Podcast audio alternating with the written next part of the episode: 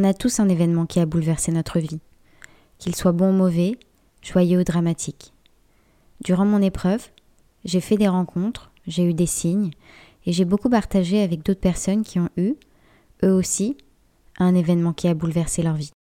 Alors aujourd'hui, dans cette démarche de création de podcast, j'aimerais donner la parole à ceux ou à celles qui le souhaitent, afin qu'ils puissent raconter leur histoire, et qui sait, peut-être être entendus par d'autres qui vivent ou ont vécu la même chose de près ou de loin, et ne plus jamais se sentir seuls. Pouvoir dénouer les langues sur des sujets parfois tabous ou incompris. Je commence donc ce premier podcast par raconter l'événement qui a bouleversé ma vie, la perte de mon petit frère Aaron, 14 ans, le 7 décembre 2020. Bonjour, je m'appelle Laura et j'ai 30 ans. Mes parents ont divorcé quand j'avais 6 ans, j'ai donc une famille recomposée des deux côtés. J'ai un vrai frère, Ellie, de 28 ans. Du côté de ma mère, j'ai une sœur Nina. Et du côté de mon père, j'ai deux frères, Aaron 14 ans, Nathan 12 ans, et ma belle-mère avait déjà deux filles, Jessica et Léa. Ça fait une grande famille. Ça commence par une date, lundi 13 mai 2019. Ma fille avait seulement 4 mois et je me remettais à peine d'un accouchement très douloureux. J'accumulais les nuits d'un nourrisson, la fatigue, le mal des interventions chirurgicales. Et voilà qu'un lundi 15h, après un appel d'urgence et de détresse de mon père, on se retrouve à l'hôpital. Depuis quelques jours, Aaron vomissait, avait mal à la tête et perdait l'équilibre. D'instinct maternel, sa mère a senti que ce n'était pas normal, donc l'a emmené à l'hôpital pour faire un scanner. Résultat, il a des caillots dans le cerveau, il faut le transférer en urgence à Necker pour faire un IRM. Nous sommes une grande famille juive, proche, et c'est vrai, souvent envahissante. Mais il a suffi de quelques minutes pour que toute ma famille rapplique à Necker. Nous, les frères et sœurs d'Aaron, les parents, les oncles et tantes, cousins, cousines. Aaron était déjà dans une chambre en attendant qu'on vienne le chercher. On faisait des roulements pour l'occuper, rigoler. On a même commandé sushi, on a mangé tous ensemble. On campait dans le couloir. Je me demande encore pourquoi tout le monde est venu ce soir-là. Ils ont peut-être senti que quelque chose n'allait pas.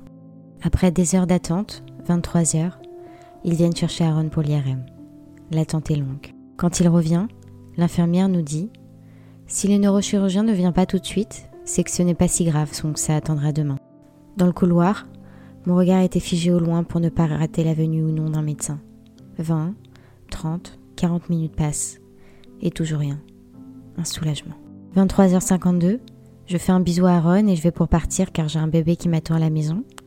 Je m'éloigne dans le couloir, presque arrivé aux ascenseurs, je croise un neurochirurgien. Je me retourne pour le suivre du regard, pour savoir dans quelle chambre il va s'arrêter, et je vois qu'il avance vers mon père et ma belle-mère. Je rebrousse chemin à toute vitesse et je l'entends dire J'aimerais parler aux parents d'Aaron dans mon bureau, s'il vous plaît. Et là, mon souffle se coupe. On se regarde, tous apeurés. Les parents dans un bureau avec ma cousine Golda, qui est médecin, plus précisément chirurgienne plastique. Ça les rassurait de l'avoir près d'eux, si jamais ils ne comprenaient pas tous les termes médicaux. Après 45 minutes d'attente, pesante et interminable, la porte s'ouvre. Là, je vois mon père et ma belle-mère en pleurs. Mon regard va tout de suite chercher celui de ma cousine qui est toujours cartésienne et sincère, et je la vois en pleurs elle aussi. Je comprends que c'est grave. C'est très grave. Ma belle-mère me regarde et hurle. Il va mourir. Je me dis attends, c'est pas possible, expliquez-nous qu'est-ce qu'il a? D'après les neurochirurgiens, il a un cancer du cerveau, stade 4, et on ne sait pas combien de temps il lui reste à vivre. Le choc. Alors oui, ça se passe comme ça dans les hôpitaux. Ils ne prennent pas de gants, ils nous disent qu'ils voient cash. Quitte à être maladroits dans leurs mots, au moins ils nous disent qu'ils voient sur les images. Je me dis c'est pas possible, le mois dernier on a fêté sa bar mitzvah, il était en pleine forme, on a fait une grande fête. Comment tout peut basculer en quelques minutes Eh bien c'était le cas. Les tremblements, les pleurs, j'avais du mal à respirer. Je suis croyante et me souviens d'avoir levé la tête vers le ciel et dire tu nous fais une blague là? C'est pas possible, demain ils vont nous dire qu'ils se sont trompés. C'était la journée la plus éprouvante de ma vie. Le lendemain matin, on nous explique qu'ils vont opérer et enlever 80% de la tumeur et faire une biopsie pour connaître sa nature et savoir comment le soigner. Le jour d'après, le 15 mai, Aaron se fait opérer. L'opération a duré quelques heures et ce petit combattant était très fort. Dix jours après, c'était le mariage de sa sœur Jessica. Malgré les recommandations des médecins sur le fait qu'il était encore fragile, Aaron, fidèle à lui-même, était en pleine forme et le dernier à partir de la piste de danse. Par la suite, on nous explique quel sera le protocole à suivre. On découvre que les traitements ne se font pas à Necker, mais soit à l'Institut Curie, soit à Gustave Roussy. Ce qui est le plus incroyable, c'est qu'au même moment, ma cousine nous dit que ça fait quelques semaines qu'elle travaille à l'Institut Gustave Roussy en chirurgie réparatrice. Alors vous vous direz sûrement, mais quel hasard Mais ça en est pas un. En tout cas, pas pour moi. Et là, on rentre dans un autre monde. le monde des traitements, de chimio, radio, immunothérapie. On a commencé à appeler l'Institut Gustave Roussy l'IGR, tellement il faisait partie de notre vocabulaire au quotidien. Et c'est le début du combat. Les médecins estiment qu'à 13 ans, les enfants sont des adultes et assistent à tous les comptes rendus médicaux. Aaron savait donc qu'il avait un cancer du cerveau, un glioblastome, et ça formait une boule dans son cerveau. Il avait donc décidé qu'on l'appellerait la boule. Il commençait par la radiothérapie, effet secondaire, perte de cheveux. Pour Aaron, 13 ans, jeune ado qui est très méticuleux, ses cheveux étaient très importants. On lui annonce qu'il allait les perdre, mais qu'il y aurait des parties où les cheveux ne vont jamais repousser. Je commence donc à acheter tous les livres sur le sujet sur Amazon, lire tous les articles, voir les séries documentaires concernant les médecines douces, etc. Et je découvre que l'acupuncture aidait beaucoup à la repousse des cheveux et stimulait ses défenses immunitaires. Je recherche donc la meilleure acupunctrice de Paris et je la trouve, Nadia Wolf. Dès la première séance, Aaron la touche droit au cœur. Son jeune âge, son histoire, sa sympathie, et lui promet que ses cheveux vont repousser. Et ça marche. En plus de son courage et de sa détermination, il relève ce premier défi. Je me souviendrai toute ma vie de cette deuxième séance d'acupuncture. Après qu'elle ait posé les aiguilles, on se retrouve tous les deux seuls dans la chambre. Je le regarde, en caleçon, si jeune. Il a tout de suite vu dans mon regard la peur, et m'a pris la main et serré très fort. Comme si c'était à lui de me rassurer. Je lui ai dit T'as peur? Il m'a répondu direct Non, je n'ai pas peur. Je sais que je vais guérir. J'ai peur que ça recommence. Mon cœur s'est brisé. Je suis restée sans mots. Mi-juin, il a de très gros trous dans les cheveux. Aaron était très pudique dans le sens où il ne voulait pas montrer ses faiblesses, il ne voulait pas de la pitié des autres. Il continuait d'aller à l'école, il mettait une casquette. D'ailleurs, parfois il allait même à la provoque. Je me souviens qu'un après-midi, il a été faire des courses dans un grand magasin, sans sa casquette volontairement, pour se confronter au regard des gens en se disant je vous emmerde.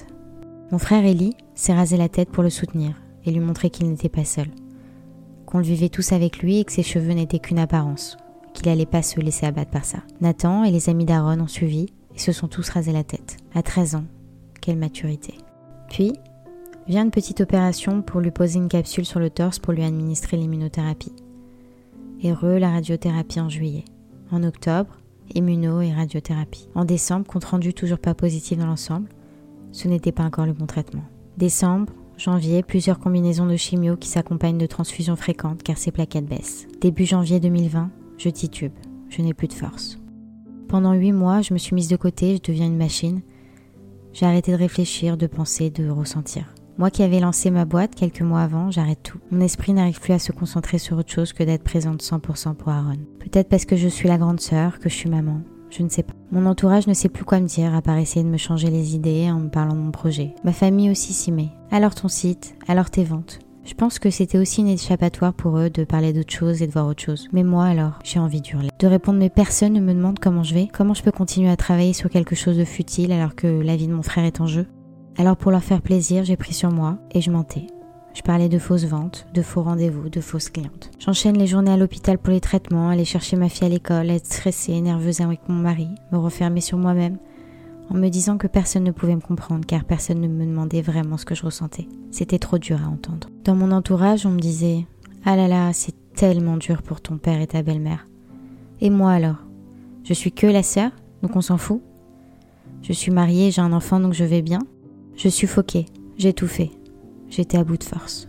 Au dernier rendez-vous avec l'oncologue, qui est le médecin spécialiste dans les traitements contre le cancer, début décembre, il nous redonne un rendez-vous avec un IRM à faire le 13 janvier qui est très important pour la suite.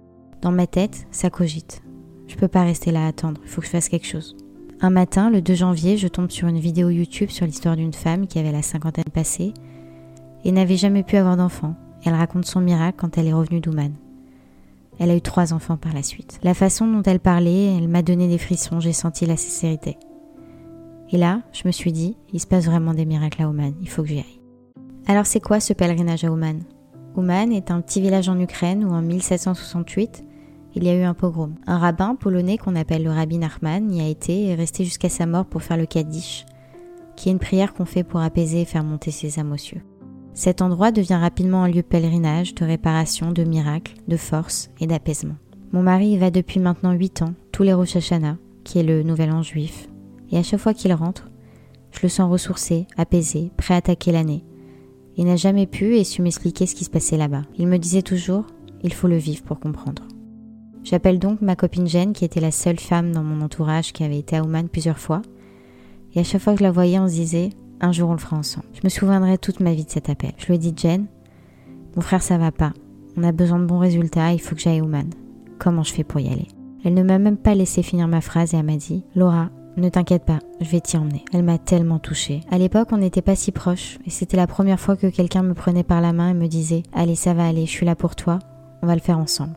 Elle ne s'en est pas rendue compte, mais elle a joué un rôle très important dans ce voyage d'une vie. Ce n'était pas un hasard que ce soit elle qui m'y emmène. De suite, je dis à ma cousine et quatre amies avec qui je parlais souvent de Ouman que je vais y aller pour demander un miracle. Le lendemain, elles me disent qu'elles viennent aussi. Le lundi, on apprend qu'on peut se greffer un groupe d'Israël qui part ce week-end-là avec une merveilleuse rabbanie qui s'appelle Yael Tayeb. Trois jours après, nous étions dans l'avion. Un périple pour y aller, un vol, une escale, des heures de car. On arrive enfin à destination le 10 janvier 2020, le jour des un an de ma fille. Je précise les dates à chaque fois car elles ne sont pas faites au hasard. On nous dit, pour aller à Oman, il faut être appelé. Et là, c'était évident. Il m'avait appelé. Enfin, il nous avait appelé. Ce même jour, à peine arrivé, j'apprends le décès de Laurence d'un cancer. Une femme et mère extraordinaire qui s'est battue jusqu'au bout. J'ai donc commencé ce voyage avec une peine et un sentiment d'injustice énorme. Ouman, un petit village paumé en Ukraine où tout est écrit en hébreu. On arrive à l'hôtel à deux minutes à pied du quai qui est la fameuse tombe du rabbin Nachman. Après quelques heures, le groupe d'Israël arrive. On se présente et elles nous ont appelé tout de suite les petites françaises. Elles nous ont accueillis les bras ouverts. C'était un vendredi soir, donc c'était Shabbat. Il y avait de tout, des femmes religieuses ou non. Le mot d'ordre c'était venez comme vous êtes. Personnellement, je voulais jouer le jeu à fond et vivre ce voyage pleinement. J'ai donc éteint mon téléphone et je l'ai plus touché jusqu'à la fin du voyage. Ce Shabbat était magique. On a commencé par aller sur le quai vert. Je m'étais imaginé un endroit angoissant au milieu de la ville avec une tombe où les gens prient. Eh bien pas du tout. On rentre dans une petite salle comme à l'intérieur d'une synagogue et devant nous, on voit la moitié de la tombe, côté femme, avec une sorte de couverture avec la flamme d'Arman dessus. Pas du tout angoissant. Au contraire, très chaleureux. Il y avait déjà un groupe d'Israéliennes qui étaient là, une avec une guitare et elles ont commencé à chanter. D'autres priaient, d'autres regardaient la tombe et étaient perdues dans leurs pensées. Nous étions une cinquantaine. On s'assoit et Yael, notre rabbinite, nous explique les prières à lire et ce qu'on devait faire si on le souhaitait, si on avait des demandes particulières. Là, une femme qui vit en Israël se lève et dit Moi, je suis venue avec l'écharpe d'un petit garçon qui a 13 ans, qui s'appelle Aaron, qui a un cancer du cerveau et il nous faut un miracle. J'ai regardé cette femme, abasourdie. Je l'avais jamais vue de ma vie et je lui dis je suis la sœur d'Aaron. On se présente, fait le lien directement avec sa fille qui est notre voisine à Paris. D'autres viennent me voir et me disent qu'elle prie déjà pour mon frère tous les jours. Qu'elles ne le connaissent pas mais son histoire les a beaucoup touchées, elles ont des petits-enfants ou des enfants du même âge.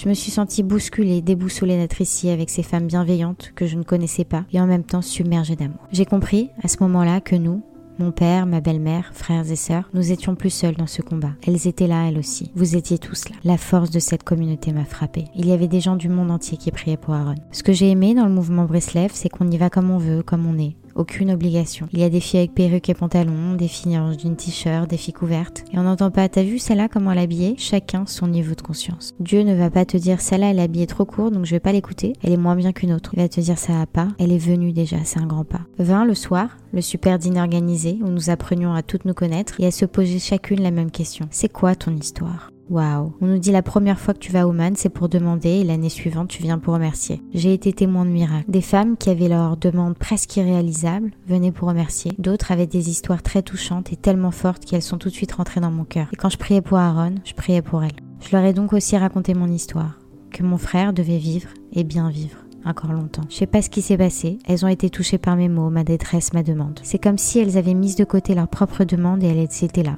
Elles aussi, pour Aaron. On a prié, on a hurlé, on a chanté, on a tout fait pour Aaron. Les nuits à dormir deux heures comme un colo, à être dans les chambres des unes des autres, à refaire le monde, à se livrer, à se donner des conseils, à s'entraider. Un lien fraternel s'est créé en trois jours, un lien imbrisable. Des soirées passées sur le quai vert à prier, à remercier, à demander. Il y a une heure précise, un rituel à faire où tu confies tous tes péchés dans ta tête, dont tu te souviens, plus ou moins important. Tu lis une prière, tu mets dans la tzedaka, qui est une pièce pour la charité, et on te dit quand tu finis, tout est oublié. C'est la réparation de l'âme. Et c'était vrai. Quand j'ai fini, j'ai senti qu'on m'enlevait un poids, qu'on me disait Allez, tu es venu jusqu'ici avec tes demandes précises, je vais t'aider. Tu en es capable, crois en toi et crois en moi. Renforce ta foi. Durant ce week-end, j'ai aussi appris ce qu'était Ibo des doutes, c'est-à-dire parler à Dieu de vive voix, partager ses sentiments, ses demandes, ses colères, ses remerciements. Quelle découverte pour moi. Je me sentais plus seule et ça m'a soulagée. Ce week-end-là était fait de fou rire, de joie, de danse, de chariade, de nouvelles rencontres, de remises en question, mais pas une fois de tristesse. Alors que moi, je m'attendais à pleurer à 24. Mais non, la seule fois où j'ai pleuré, c'était le dernier soir, musique à fond, dansé tous ensemble, la pièce débordée d'amour. Et j'ai été submergée par mes émotions. J'ai fondu en larmes. Quelle chance j'ai eu de venir ici et de les rencontrer. En rentrant à Paris le 12 janvier, nous avions toujours notre groupe WhatsApp de Ouman, actif tous les jours, les chaînes de prière ne s'arrêtaient pas. Malgré la distance et leur propre quotidien, il n'y a pas un jour où elles m'ont laissé seule. Le 13 janvier, IRM, première bonne nouvelle. Les tumeurs avaient réduite, mais le combat n'était pas fini. Février, mars, chimio, résultat pas satisfaisant. D'autres tumeurs apparaissent, avril, immunothérapie. 29 avril, en plein confinement, nous apprenons le décès de Nelly, d'un cancer aussi, qui est la tante de mon mari, mais aussi une femme très importante pour moi. Nous étions très proches. C'était la femme la plus forte que je connaisse. Je me souviens encore de notre appel deux semaines avant, où elle me disait que j'étais une des seules personnes avec qui elle pouvait parler librement, car je comprenais ce qu'elle vivait, les traitements, l'atmosphère des hôpitaux. Avant de raccrocher, elle m'a dit deux choses qui me resteront gravées. La première, tu vas voir, je vais défoncer cette maladie de merde et on va se lancer dans de beaux projets ensemble. Et la deuxième, je prie tous les jours pour ton frère et demande de ne pas prendre un garçon si jeune, il faut qu'il vive, car la vie est belle. J'étais tellement bouleversée par la nouvelle que j'arrêtais pas de me dire. On nous a toujours dit à l'hôpital que 80% de la guérison vient du mental. Et Nelly en avait un d'acier. Elle s'est battue jusqu'au bout et on en est là. Comment Aaron va faire? Le 1er mai, Aaron fait ses premières halottes, qui étaient très belles et très bonnes d'ailleurs. Ce qu'il faut savoir d'Aaron, c'est que du haut de ses 13 ans, il savait exactement ce qu'il voulait et où il allait. Passionné par la cuisine, il a cuisiné avec tous les grands chefs de Paris et il voulait ouvrir son propre restaurant. Sachant ça, je me suis démenée pour avoir la place dans l'émission Tous en cuisine avec Cyril Lignac. Le 11 mai, nous y participons. Aaron n'était pas bien ce jour-là. Il a vomi 5 minutes avant le tournage en direct. Je le mets à l'aise et lui dis si tu veux j'annule, ne t'inquiète pas, on le fera une prochaine fois. Il me dit non. Je veux le faire, ça va aller. Il a assuré. Nos amis qui nous regardaient la télé l'ont trouvé bien. Il a rien laissé paraître. On a beaucoup ri, on s'est lâché. On a oublié notre quotidien le temps de l'émission. Et ça, ça nous a fait énormément de bien. Mi-mai, le physique d'Aaron se dégrade. Vomissement, IRM mauvais. Le 6 juin, il rentre à l'hôpital. Et là, je déprime. Je m'éteins petit à petit. Le 14 juillet, le jour de mon anniversaire de mariage et année décès de ma mamie, qui était comme une mère pour moi, mon ami Dan fait un très grand accident de moto et tombe dans le coma très profond. Sa sœur Elena était avec nous à Oman. Mon cœur s'est brisé en mille morceaux. J'ai pas réfléchi, j'ai tout de suite été à l'hôpital pour la soutenir, l'aider, relancer les prières pour un miracle. Je me souviens d'avoir tout fait pour la bousculer, la secouer, lui donner toutes mes forces en lui disant Allez, on y croit. On croit au miracle, on croit en la force de la prière, on a été humain, Dieu nous protège, crois en lui car il croit en toi. En faisant ça, ça m'a moi-même bousculé et à croire en ce que je disais. Je palpais sa souffrance. Elle a exactement la même relation fraternelle avec Dan que j'ai avec mon frère Ellie. Je comprenais totalement quand elle me disait Laura, je sens sa souffrance et je souffre avec lui. J'étais autant bouleversée qu'elle. Et maintenant, on était sœurs pour la vie, c'était aussi mon combat. Pour Dan, on a brisé les cieux et on a entendu nos prières. Il s'est réveillé et rentré chez lui rapidement sans séquelles. Quand je vous dis qu'il n'y a pas de hasard, c'est que je pense sincèrement qu'elle été à Ouman avec ses demandes, certes, et pour Aaron, mais aussi de pouvoir prendre toutes les forces nécessaires pour sauver son frère. Et on m'a mis sur son chemin parce que j'avais sûrement un rôle de soutien et d'électrochoc. On s'est fait mutuellement durant nos épreuves. À ce moment-là, ce miracle m'a redonné espoir pour Aaron. Je me suis dit, les miracles existent. Fin juillet, j'apprends que je suis enceinte. Ma première pensée était de me dire mais comment c'est possible? On nous dit tout le temps que le mental est lié avec le physique et j'ai jamais été aussi mal psychologiquement. Ma seconde réaction était de me dire mais waouh. À Ouman, j'ai demandé deux choses. La première, la guérison d'Aaron et sans séquelles. Et la deuxième, c'est qu'on me donne encore plus de force pour traverser cette épreuve. Qu'est-ce qu'il pouvait me donner de plus fort qu'un bébé dans mon ventre? J'avais plus choix que d'être forte. Je côtoyais la mort, mais aujourd'hui je porte la vie. Et ça, c'est mon espoir. Quelques semaines après, je l'annonce à ma famille. Réaction très particulière de mon père. Étant déjà dans une grande souffrance, il m'a jeté. Ah bah super, ma fille ne va jamais retravailler. Contrairement à ce que vous pensez, je lui en ai jamais voulu. Je sais qu'il souffre et qu'il a toujours été maladroit concernant l'expression de ses sentiments. J'ai donc essayé de faire abstraction et mettre ma grossesse de côté. Depuis ce jour, personne ne m'a parlé de ma grossesse ou demandé comment j'allais jusqu'à mon septième mois. Cette atmosphère, ce quotidien était tellement lourd à porter pour tout le monde que j'ai culpabilisé d'être enceinte. Je me suis défendue d'être heureuse d'avoir ce merveilleux événement, car on était en période d'attente, de souffrance avec Aaron, et plus capable de voir les belles choses qui nous entourent. Mi-août, après un compte-rendu très pessimiste, l'oncologue nous dit qu'il n'y a plus rien à faire, et que c'était une question de semaine. Les parents décident donc de prendre tous leurs enfants, dans une maison en Corse, comme quand nous étions petits être ensemble à 24 pour profiter de ces moments précieux en famille. Alors vous imaginez bien mon ressenti. Partir seul avec ma fille en famille, nos journées étaient rythmées par Aaron selon son humeur, sa santé. On a retrouvé cette insouciance particulière tout en essayant de photographier mentalement ces magnifiques moments familiaux. Toujours en se demandant si un jour on allait les revivre. Cette semaine était très spéciale. Je dormais pas beaucoup, j'avais du mal à respirer la nuit. Ma grossesse n'était pas facile, mais quand j'étais avec eux, je faisais comme si on était pour profiter. 11 septembre, opération un équerre pour déboucher le drain qu'on lui a posé entre le cerveau et l'estomac, pour le soulager de la pression. Quatre jours après, il a un air paralysé, il ne voit plus que d'un œil. 2 novembre, il est hospitalisé pour de la fièvre. On découvre qu'il a le Covid. Du coup, pas de traitement en cours, du repos pour qu'il reprenne des forces. Mi-novembre, je m'accorde avec mon mari et ma fille deux semaines de vacances à l'étranger pour souffler et retrouver ma famille que j'avais inconsciemment laissée de côté. Ça m'a fait tellement de bien. Je rentre le jeudi 26 novembre, pose ma valise chez moi, enchaîne avec une échographie, puis récupère ma fille pour aller voir tonton Aaron. Et là, le choc. Je le découvre dans son lit, qui arrive à peine à parler, à bouger, à ouvrir les yeux. Mon cœur va exploser. Son état s'est très vite dégradé en deux semaines. Tous les traitements qu'on a essayés n'ont pas marché. Les traitements qu'on a eus du monde entier. Canada, Israël, États-Unis. Rien n'a réellement marché, mais on lui a donné plus de temps. Son oncologue, qui est d'ailleurs extraordinaire, et les neurochirurgiens Necker se réunissent et concluent qu'il reste qu'une option, l'opération. Très risqué, certes, mais à tenter car ils ne peuvent pas le regarder mourir. Le jeudi 3 décembre 2020, il rentre à Necker pour se faire opérer le lendemain. Le but est d'enlever une grande partie de la tumeur dans le cervelet pour le soulager de la pression qu'il a et puis envisager de refaire euh, de la radiothérapie sur ce qui reste. Le soir même, ils font un IRM pour voir si la situation avait changé et si l'opération était toujours envisageable. Dans la nuit du 3 au 4 décembre, les résultats tombent et sont catastrophiques. En quelques jours, les tumeurs se sont multipliées, la tumeur dans le cervelet a triplé de volume, il lui resterait quelques jours à vivre. Dès le lendemain, vendredi 4, il rentre dans un semi-coma. Les médecins nous disent qu'il va rester en coma jusqu'à partir. On s'écroule. Je me dis tout ça pour ça? C'est pas possible. Je me tourne vers mes amis et mes sœurs de cœur de Woman. Ils me redonnent espoir et les chaînes de prière se multiplient. Les messages d'amour, de force m'envahissent pour me redonner de l'espoir. Toutes les personnes que nous connaissons de près ou de loin s'y mettent. Les prières jour et nuit. Dans ces moments-là, la seule chose qui nous tient, c'est la foi, la croyance en quelqu'un, en quelque chose qui peut changer le destin.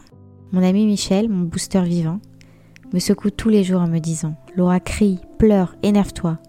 Demande à Dieu de changer son destin. Je le fais mais tout s'est arrêté autour de moi. Déjà, on se dit que même s'il répond pas, il nous entend. Et ça, j'en suis persuadée. Donc on lui parle, chacun notre tour, frères et sœurs.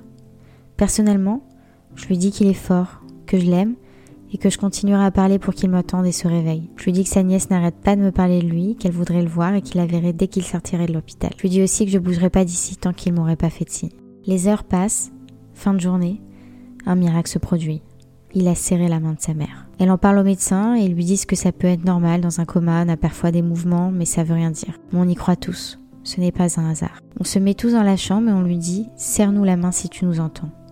Et il la serre. Quand c'était non, il n'y avait pas de mouvement, on ne voulait pas le brusquer. On a commencé à lui poser toutes sortes de questions, beaucoup sur la cuisine bien sûr, sur ce qu'il voulait manger.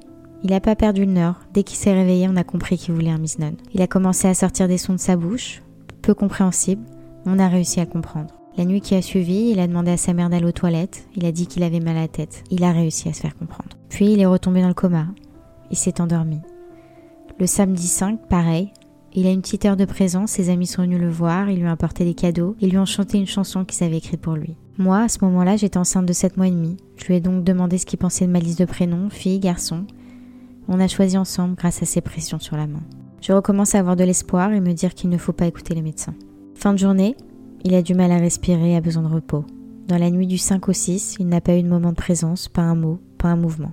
Le 6 au matin, les médecins disent qu'il faut lui administrer des médicaments pour ne pas qu'il souffre. Ce même jour, on apprend le décès d'un autre petit garçon qui s'appelait comme lui, Aaron Youssef, à l'étage du dessus à Necker. Beaucoup de gens confondent et on commence à recevoir plein de messages de condoléances, de soutien. Ça nous met l'angoisse. J'étais très énervée de répondre que mon frère n'était pas mort. Le lundi 7 décembre, ma cousine Golda, la médecin, celle qui a suivi Aaron dans chaque étape de sa maladie était partie aux États-Unis un mois avant. Arrive ce jour-là à Paris à 9h du matin. Ça aussi, ce n'était pas un hasard. Elle était d'un grand soutien pour Aaron et il attendait de pied ferme. Ce matin-là, je suis arrivée à 9h30 à l'hôpital. Je suis rentrée dans la chambre, je l'ai regardé et j'ai senti qu'il n'était pas bien comparé aux autres jours. Que quelque chose avait changé. Rien que d'être dans la même pièce que lui m'était insupportable. Première fois où je rentrais dans la chambre puis ressortais aussitôt dans le couloir. Au bout de deux, trois fois, je me suis sentie mal. J'avais l'impression de suffoquer, de sentir sa souffrance. Tout le monde me disait mais non, il souffre pas, ne t'inquiète pas. Mais moi je le sentais, il fallait que je parte. Sortie de l'hôpital, j'explose en pleurs. J'envoie un message à mon mari en lui disant que je me sentais pas bien. Donc je rentrais à la maison pour me reposer et retournerai plus tard à l'hôpital. Je rentre chez moi, impossible de dormir bien sûr. Je commence à tout ranger à faire les 100 pas. 17h, j'appelle ma mère pour qu'elle aille chercher ma fille à l'école. 18h, j'arrive et je vois mon père dans le couloir qui me dit Oh Laura, ton mari est là depuis 14h, il n'a pas bougé du chevet d'Aaron, il lit des Teilim. Les Teilim sont des psaumes qu'on lit souvent dans des moments de détresse, parce qu'ils contiennent l'ensemble des pensées, des sentiments, des demandes de chaque juif, et on a l'impression de s'exprimer, d'implorer Dieu pour bousculer le destin. Étonné qu'il ne m'ait rien dit, qu'il soit venu en pleine journée de travail, je rentre dans la chambre et je le vois comme mon père l'avait décrit, seul, concentré sur son livre au chevet d'Aaron. J'oublierai jamais cette image. Il faut savoir que je ne viens pas d'une famille religieuse mais traditionnaliste. Donc lire un livre de Télim en entier en une demi-journée dans la chambre d'Aaron n'aurait jamais été fait sans lui. Lui, concentré, et moi qui ressentais toujours cette atmosphère pesante et insupportable, je ressors de la chambre immédiatement. J'attends dans le couloir une heure, deux heures, en faisant quelques allers-retours pour voir Aaron. À 20h30, je lui dis ça suffit, j'en peux plus, faut qu'on parte. Je me sens pas bien. S'il te plaît, il faut qu'on aille maintenant. Tous les autres jours, avant de partir, je lui faisais un petit bisou en lui disant à demain mon poulet. C'était son surnom, et je partais. Là, je lui fais un gros bisou sur le front, et je lui ai murmuré dans l'oreille. Je t'aime mon petit poulet. Si tu souffres trop, ne lutte pas pour nous. On t'aime, on te soutiendra. Et je suis partie. En sortant, mon mari me dit écoute, je suis désolée de pas t'avoir prévenu, j'arrivais plus à bosser. J'ai senti qu'il fallait que j'aille à l'hôpital tout de suite et lire des Teilim. J'ai fini le livre d'ailleurs. Je me sens impuissant, mais ça je peux le faire. Il fallait que je le fasse. Je ne saurais t'expliquer pourquoi. Quand on vous dit que quand vous vous mariez, vos âmes ne font plus qu'une, eh bien c'est vrai. Il ressentait ce que je ressentais, et vice versa. 21h, on part de l'hôpital, je demande à ma cousine si on peut aller dîner chez elle avant de rentrer pour décompresser un peu. On arrive là-bas, on commande. 21h25, mon téléphone sonne. C'est Léa, une des filles de ma belle-mère. Dans ses pleurs, j'entends Laura, il faut que tu reviennes tout de suite. Je raccroche, je me mets à trembler, j'arrive pas à me lever, je crois que je vais tomber dans les pommes. Je savais ce qui m'attendait. Ce moment est arrivé, je voulais pas y croire. Je me retourne vers ma cousine et me souviens de lui avoir dit Et toi, t'es encore là? Avec moi? Je me répète Il n'y a pas de hasard dans la vie. Elle était avec moi dans les moments les plus intenses. L'annonce de la perte de notre mamie, on a fait ce voyage à Oman ensemble, et là, à ce moment-là, elle était avec moi. Encore une fois. Elle m'accompagne en voiture à toute vitesse, il est 21h43 et je commence à courir en pleurs dans l'hôpital pour accéder à la chambre d'Aaron. Sans réfléchir, j'ouvre la porte. Et là, je le vois. Dans son lit, la peau jaune, il s'est éteint. Le choc de ma vie. Ma respiration se coupe. On se retrouve pendant quelques minutes, tous autour de lui, à pleurer, s'enlacer, se soutenir pour ne pas tomber. La scène me paraît irréelle. Je vois mon petit frère de 14 ans, éteint, mais je vois aussi des parents perdre leur fils, leur sang. Une douleur indescriptible. La colère, l'injustice m'envahissent. Et là, tout s'enchaîne, les gens qui nous aiment arrivent à l'hôpital, nos familles, nos amis, les prières commencent, la levée du corps, l'enterrement. Puis je rejoins l'équipe des endeuillés. Je nous revois encore tous en ligne au cimetière, une mère, un père et cinq enfants, avec leurs t-shirts déchirés, leur cœur déchiré. On commence la semaine de deuil, qu'on appelle la Shiva. On atterrit tous dans la même maison. Pendant une semaine, je dors sans mon mari et ma fille et je les vois deux heures en fin de journée seulement. La religion est bien faite. Cette semaine-là est très dure et tu te retrouves jamais seul. Le matin, le petit-déj est toujours compliqué parce qu'on n'est que nous. On parle d'Aaron, des messages touchants qu'on a reçus, on pleure, on rit. Puis les gens arrivent, nous apportent à manger, nous servent. On se rappelle de mon moment qu'on a eu avec lui. La nuit, on ne dort pas. Ou si on dort quelques heures, on fait des cauchemars, on se réveille en pleurant, on regarde des photos de lui. Pendant ces quelques jours, on s'est retrouvés entre frères et sœurs et on était spectateurs des gens qui venaient à la maison. Certains ne nous calculaient pas, beaucoup parlaient aux parents, compatissaient sur leur douleur et nous passaient devant comme si on rien n'était. Vous savez, on pense toujours aux parents, à presque oublier que les frères et sœurs restent aussi. La tristesse ne se compare pas. On souffre tous, chacun à sa manière. Cette épreuve nous a bouleversés à tous. Ne l'oubliez pas. Ou encore, on n'a pas arrêté de me toucher le ventre et me dire Mais toi, ça va aller, tu attends une joie. Mais quel rapport en fait? Le fait que je suis enceinte occulte le fait que je suis une sœur qui a perdu son petit frère? On entend la phrase Il souffrait, il est mieux là-haut. S'il vous plaît, c'est insupportable à entendre pour nous c'est trop tôt. La maladresse des autres, très difficile à accepter, à gérer. On est inondé de messages de personnes qu'on n'a pas vues depuis dix ans, des gens qu'on ne connaît pas mais qui ont prié pour lui. Tout le monde veut être là mais ne savent pas ce qu'ils peuvent faire pour nous. En vrai, il n'y a rien à faire, rien à dire, juste être présent. La peine que nous ressentons est immense. quand on nous dit j'ai de la peine, il m'a fait de la peine, c'est pas ce sentiment. C'est un sentiment qu'on n'a jamais ressenti auparavant et que je souhaite à personne. Notre cœur se brise, on a mal, très mal au cœur, à la tête, au corps. On se dit qu'on va jamais s'en remettre et plus rien ne sera comme avant. Durant cette année et demie, j'ai eu beaucoup d'amis maladroits et des déceptions par certains qui n'ont pas su être présents. Mais quand tu fais le point, ça sera comme ça toute ta vie. T'as tes meilleurs amis sur qui tu te reposeras, qui feront tout pour toi, qui pleurent quand tu pleures, qui rient quand tu ris, qui savent que quand tu leur dis venez, il faut y aller tout de suite. Je sais que je suis pas démonstrative, mais leur présence m'a tellement aidée. Merci. Mes sœurs de cœur d'Ouman, que j'ai senties à chaque étape de cette épreuve, même si nous étions loin physiquement les unes des autres, elles étaient à côté de moi. Elles m'ont soutenue, ont prié de toute leur force, ont écouté mes voice notes compte de l'hôpital tous les mois, et elles m'ont redonné espoir. Elles ont été ma force. La perte de notre Aaron les a bouleversées autant que moi. Je le sais, je le sens. Merci pour tout ce que vous avez fait. Je vous aime. Alors bien sûr, je vous raconte mon histoire, mon épreuve qui s'est terminée par un drame. On lui a donné plus de temps. On l'a tous accompagné à notre façon, que ce soit familial, amical ou spirituellement. Je suis sûre que là-haut, il est monté avec tout cet amour, les bras chargés de prière, de bienveillance, et sera toujours avec nous et nous accompagnera tout au long de nos vies. Aaron n'est plus là physiquement, mais toutes ses énergies, ce soutien, ces groupes de prière du monde entier, il a influé sur la vie de beaucoup de personnes. Il a changé leur perception de vie, il a permis à ceux qui n'ont jamais ouvert de livre de prière de le faire. Il nous a fait prendre conscience que la vie est courte et que tout peut s'arrêter du jour au lendemain. Alors profitez, voyagez, riez et aimez. Ellie, Jess, Léa, Nathan, je sais combien c'est dur d'avancer, de se projeter, de positiver. Mais on y arrivera, on y arrivera ensemble. Je vous aime. Papa, accroche-toi pour nous, pour toi, ta souffrance me transperce. Mais j'aimerais te donner tout cet amour et respect que j'ai pour toi. Tu nous as transmis cette pudeur et ne pas aimer ce côté tactile et démonstratif. Mais merde, viens on s'enlace, on s'embrasse. On se dit qu'on s'aime et qu'on va surmonter cette épreuve. Sylvie, on part toujours de ta force car tu tiens bon devant les autres, mais je sais que la douleur est insoutenable. Personne ne peut le comprendre. Dans quelques mois, tu vas être mamie deux autres fois. Tu verras, en plus de nous, ces bébés t'apporteront de l'amour, de l'insouciance, de la vie. Personne ne remplacera notre Aaron. Et nous le ferons vivre à travers des moments de vie et de joie. Vous avez tout fait pour le soulager, le sauver, nous protéger. Vous n'avez rien à regretter. Vous avez été des parents exemplaires. On vous aime et vous pourrez toujours compter sur nous. Le meilleur pour la fin, mon mari. Il a vécu et vit cette épreuve avec moi au quotidien. Il m'a soutenue, comprise, accepté les nombreuses fois où j'ai dû m'absenter pour Aaron. Mes humeurs noires, mes coups de colère, supporter mes journées à pleurer. Les gens ne réalisent pas que les conjoints souffrent autant que les concernés. Et je l'ai vu. Son chagrin, sa peine immense quand Aaron n'était pas bien, quand il est parti. Il titubait, souffrait, et pleure aussi, avec ou sans moi. Ça aussi, ce n'est pas un hasard de vie. Je n'aurais jamais pu rêver mieux que lui, sa gentillesse, son respect, son amour. J'ai beaucoup de chance de l'avoir. Merci pour tout ce que tu m'apportes au quotidien et j'espère toujours en être à la hauteur. Je t'aime. Merci à tous ceux qui nous ont entourés durant ce combat et encore aujourd'hui à tenir, à avancer. Votre amour et bienveillance sont notre force. Ce n'est pas facile tous les jours, il y a des journées où je pleure, des moments d'absence. Je ressens toujours cette peine immense, ce vide. Il reste encore beaucoup de pages de vie à écrire, des naissances qui arrivent. Aaron, T'es un kiffeur, tu aimais la vie. Tu t'es battu jusqu'au bout et rien que pour toi on doit aimer la vie. On va vivre et bien vivre.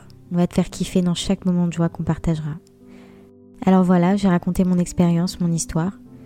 Et peut-être qu'à travers notre combat, d'autres familles s'identifieront et les langues se dénoueront sur des sujets qui sont souvent tabous, qui sont la maladie, la perte d'un enfant, d'un frère ou d'une sœur. Courage à tous ceux qui le traversent et n'oubliez pas, tant qu'il y a de la vie, il y a de l'espoir.